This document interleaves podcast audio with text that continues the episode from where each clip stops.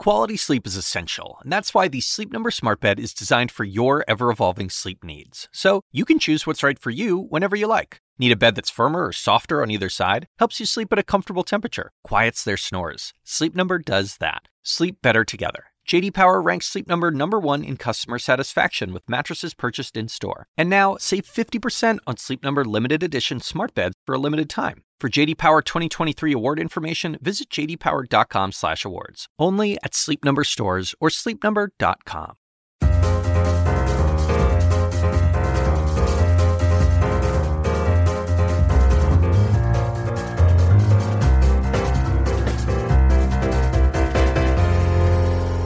Shalom, listeners, and welcome to another episode of the Forecast Fest. As you can probably tell, I am not Kate Bolduan. I am, of course, Harry Enten. Kate is not able to join us today, but we do have my colleague, John Avlon, with us by phone. Hola, senor. Shalom, my dear friend. Well, folks, we are less than a week away until the Iowa caucuses, and a slew of new polls in early states and nationally are showing different leaders. We will discuss why it's difficult to predict who will win in Iowa, which candidates have an advantage in caucuses, and the difference between primary and caucus turnout models. But first, let's get the forecast leading up to the first votes of the twenty twenty cycle in Iowa. These are my new odds based upon the new polling that's come out over the past week. Bernie Sanders is the favorite in Iowa. He has about a seven point five out of twenty chance of winning the Iowa caucuses. In second is Joe Biden. He has about a five in twenty chance of winning the Iowa caucuses. Pete Buttigieg has a three point five chance out of twenty winning the Iowa caucuses. Elizabeth Warren, a three out of twenty chance. And Amy Klobuchar has about a one in twenty-five chance, so not really high. Uh, John, if we're talking about the changes from a week ago when we first did this, I think the key thing here is that Bernie Sanders is up, Joe Biden's down a little bit, so are Buttigieg and Warren, and Klobuchar, who never had much of a shot to begin with, is also a little bit down. What do you think about that? Well, look, I mean, you've been warning a long time that this is a particularly chaotic Iowa caucus in the context of Iowa caucuses being chaotic, and that for the last few weeks we've been seeing momentum towards Bernie Sanders. Here's what I still don't understand. And, and Bernie did well last time around, we should say, and is particularly well positioned in the first three states. I don't understand, given the peculiarity of the caucuses, that is, you know, it, this is not a straight vote, as I think most folks who are political nerds enough to listen to this podcast know, um, how Bernie, who seems to have negative appeal to many of the other candidates in the race, is in a position to win, given the fact that it seems more than likely that in many precincts, the supporters of the other candidates will back someone not named Bernie Sanders. Yeah, yeah. So I think, you know, there's a key thing, as you were sort of hinting at. In Iowa, what you'll have this time is you'll have an initial first preference vote. Uh, if you do not meet a fifteen percent viability threshold in an individual caucus, that means that the people who are supporting the candidates who don't meet that can either team up together to support, say, if they're Amy Klobuchar's people, they can perhaps invite Andrew Yang's people over to support them, or they can then go support one of the people who did meet the viability threshold. The polls at this particular point are really only about asking the first preference, and that is of which we have sort of going back over time. What I will say is that even on the second or the second choice of the actively considering, when the pollsters have limited the field down to, say, only four candidates, Bernie Sanders' position in the polls tends to hold for the most part. That includes, in fact, the New York Times Siena College poll that came out last weekend, of which the top line was that Bernie Sanders was ahead with twenty-five percent, Pete Buttigieg at eighteen percent, Joe Biden at seventeen, Warren at fifteen, Amy Klobuchar at eight. Even when you limited that down to the top four, you still saw Sanders up. So it seems to be the case that even though you might not think that Bernie Sanders would have the appeal to the other candidate supporters, he's still doing well enough to, in my mind, be the favorite, although be an under fifty percent favorite, not even a forty percent favorite at this point. Well under fifty. Yeah, so so let me press you on that. Who who are the uh, – and it could be that, you know, as we've seen sometimes with Sanders supporters, that ideology doesn't matter. It's about personality. It's about authenticity. It's about sticking it to the man, whatever.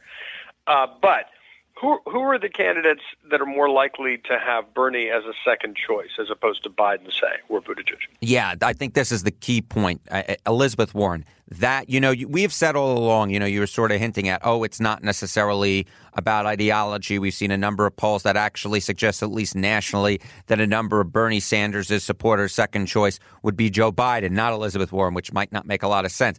But in the closing days, as we've closed it on Iowa, we are seeing that ideology is playing a bigger role in people's support. That is, Elizabeth Warren supporters' overwhelming second choice is Bernie Sanders.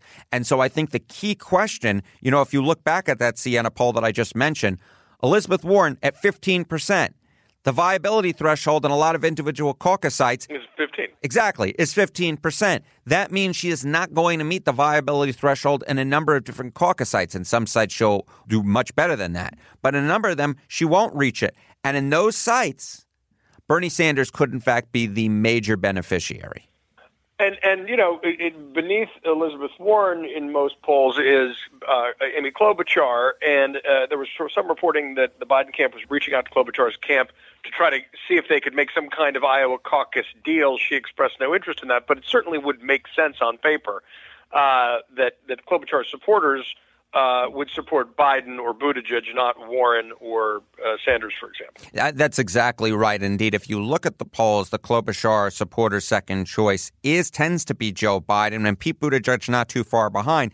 And that, I think, is sort of getting at part of the reason why Bernie Sanders right now is the favorite in Iowa, is that that left lane, that very liberal lane, has sort of thinned out. Bernie Sanders has taken over for Elizabeth Warren in that lane and started to cannibalize that vote. But in that moderate to center lane, you know, we mentioned that New York Times Siena poll, Buttigieg eighteen, Biden seventeen. You could look at a Monmouth University poll, which even uh, which just came out literally just before this podcast. And what we saw was that Joe Biden was at twenty-three. Pete Buttigieg was at sixteen, which is a better position for Biden. He would rather Buttigieg sort of go down. Mm-hmm. But the more that that sort of center lane has multiple candidates in it who could potentially be viable, the worse news it is for Joe Biden. And then there could be the big question of, do these candidates who aren't Joe Biden, who are in that moderate center lane, do they meet the viability threshold? And if they don't, it, we could end up in a situation in which Joe Biden may lose on the first initial vote, but then when there's that reallocation and the viability thresholds aren't met, he could, in fact, win on the second vote once the people reallocate themselves. Now, let's pull back for a second, because I think folks hearing Bernie Sanders is ahead in the Iowa primary probably confuses them if they're only thinking about Iowa's character as an overall state, right? Traditionally a swing state, Midwest, um, western part of the state more conservative, uh, eastern part of the state more Democratic, but not necessarily liberal. Um, but because of polarization, uh, we see Iowa potentially nominating a candidate who, uh, in the Democratic primary, as in the Republican primary in the past, might not be a good fit for the state in the general election. What kind of caution? I mean, there are thirty counties in Iowa that voted twice for Obama, Biden, and once for Donald Trump. These pivot counties that, you know, I'm obsessed with. And we know. Um, I mean, so I ask the question simply to say, uh, if Bernie Sanders wins the first three, and let's say he becomes the nominee, do you think he's better positioned to win Iowa in the general election than Joe Biden? Uh, the answer that I would give is that if you look at the New York Times Siena College poll, you do in fact see that Joe Biden does a few points better in the Iowa caucuses than Bernie Sanders does. Uh, and I think this sort of gets at the difference between a caucus electorate and a primary electorate. And, you know, that that, that I think is such a key facet as we go into Monday uh, that keep in mind these are caucuses. They aren't primaries. And we have good reasons to believe that caucuses in particular tend to lend themselves to more lefty candidates. Yeah. For instance, if you were to look over the last two cycles on the Democratic side, there were a bunch of states that held both caucuses and primaries, states like Washington and Nebraska, for instance. And if you were to look at those and look at the caucus results in them versus the primary results, what you see is that in the caucuses, both in two thousand eight and in two thousand sixteen, the candidate who appealed to the younger generation most, whether that be Bernie Sanders in two thousand sixteen or Barack Obama in two thousand eight, the candidate who appealed to the younger portion of the electorate, they did significantly better, thirty plus points better on average in the caucuses than they did in the primaries in those states. So a caucus lends itself to someone like a Bernie Sanders who has great appeal to the youth vote. Does youth turn out at a higher rate in general in a caucus than they do in, say, a general election as a percentage of the overall turnout? They certainly turn out as a higher percentage compared to a primary. And I think that's the key sort of facet that's going on here. Why? Why is that? Well, I think it has to do with a number of different things, not the least of which is caucusing is a pain in the butt. Have any of you ever caucused before? My goodness gracious. So essentially you got to turn up like seven p.m. local time. In Iowa, let's say, you got to go to your caucus site. Then you got to listen to a whole bunch of people give some speeches. I don't know about you, but I have very little interest in hearing any of my neighbors give some speeches. After hearing the neighbors give some speeches, you don't actually get a private ballot. You got to go to your own little corner and all your neighbors know your personal preferences. The truth of the matter is the less I know my neighbors, the better for me. Then after doing going to that corner, then if you don't meet viability, you got to go to another corner, so on and so forth. If you're someone sixty-five and older, you don't want to be freaking doing this. You want to be at home, maybe watching Wheel of Fortune or Jeopardy. So the fact is, is that younger people have, uh, you know, it's easier for them to get out there. They probably have a little bit more time to do this, and they're a little bit more freewielding, I think, in terms of their willingness to state their preferences out in public. All right. Once again, reminding us that you are from an island off the coast of America. Um, let me ask you another question. Um, you know, we're always obsessive with rules. If you really care about politics, you know, you care about the rules because you change the rules, you change the game. Uh, the caucuses, they've been talked about some innovations this year, but the order of the states are the same. Uh, Iowa, New Hampshire, Nevada, two caucuses out of three, then South Carolina. Um, do you think that that uh, if Bernie wins Iowa, that he will be odds-on to win the first three? And if so, how do the rules change at the D N C uh, make it more likely that Bernie could be the nominee, despite not being particularly representative of the party? So what we know is that, at least in terms of bounces coming out of Iowa, I looked at this and essentially compared the national polls pre-Iowa versus post-Iowa. You could do the same in New Hampshire. It's a similar result. And what are the two things that are the most predictive of the bounce coming out of Iowa? One is whether or not you win the darn thing. If you win the darn thing, you tend to, on median, get a seven percent bounce, seven percentage point bounce in the national polls. The other key thing is expectations. The expectations game is so key. So right now, if you're listening to the tone of our discussion, we clearly think that Bernie Sanders is going to win, even though the odds, based upon past accuracy success, right, even if he's the favorite, he's still less than a forty percent chance of winning. The expectations are key. So if Bernie Sanders does win and he outperforms his polls, he'll get an even bigger bounce than if he wins but doesn't outperform his polls. And if he does that, I do expect that he'll jump into the national lead against Joe Biden. He's well positioned in New Hampshire, where he leads in all of the polls. And in Nevada, we haven't had a poll in a while, but he was fairly close to Joe Biden there. And he probably would take the lead there. If you win the first three, there's just no history of anyone winning the first three and then losing the nomination fight. But perhaps this is a different year after all. But with the pledged delegates being the determinant factor, the fact that all these candidates get any money, I think the two things that happen if Sanders wins the first three, number one, his chance of winning goes up. And then, two, there's a better chance that Bloomberg stays in the race, and it may raise the chance of a contested convention going forward where no one has a majority of pledged delegates going into it.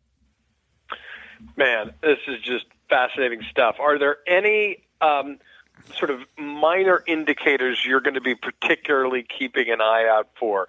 In twenty twelve, you know, I, I remember, to my frustration, everybody going with the Romney one despite it being too close to call. He got a big money and attention boost, as you were just describing. I, as a column reporter, columnist at the time, called around to a bunch of precincts and figured out that actually Santorum was going to win the thing.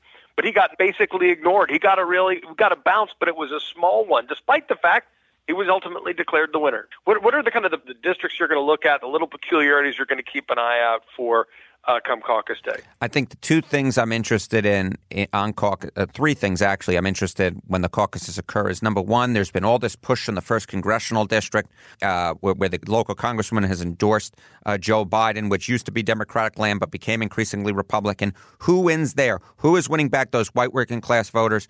Two, I'm interested in the college towns, um, seeing if Joe Biden gets anywhere near a viability threshold.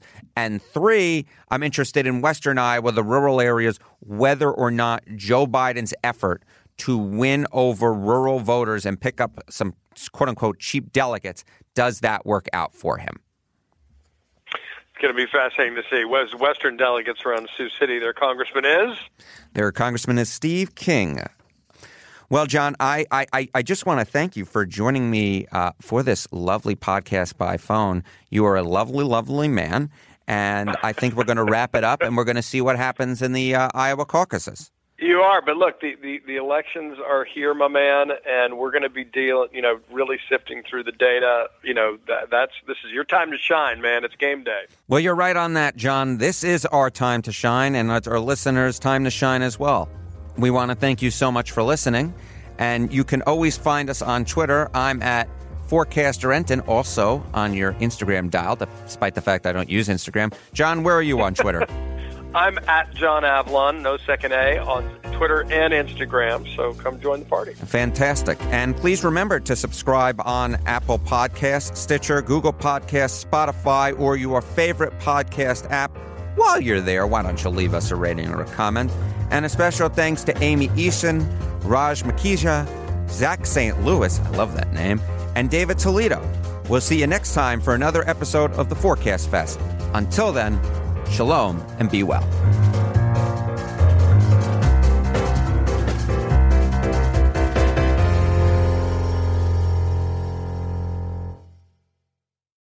When you work, you work next level.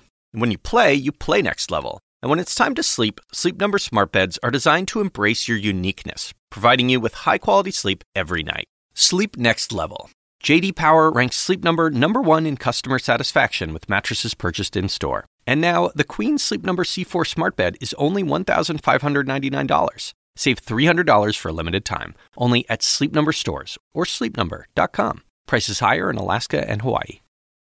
Quality sleep is essential, and that's why the Sleep Number smart bed is designed for your ever-evolving sleep needs. So you can choose what's right for you whenever you like. Need a bed that's firmer or softer on either side? Helps you sleep at a comfortable temperature. Quiets their snores. Sleep Number does that. Sleep better together. J D Power ranks Sleep Number number one in customer satisfaction with mattresses purchased in-store. And now, save fifty percent on Sleep Number limited edition smart beds for a limited time. For J D Power twenty twenty-three award information, visit j d power dot com slash awards. Only at Sleep Number stores or sleep number dot com.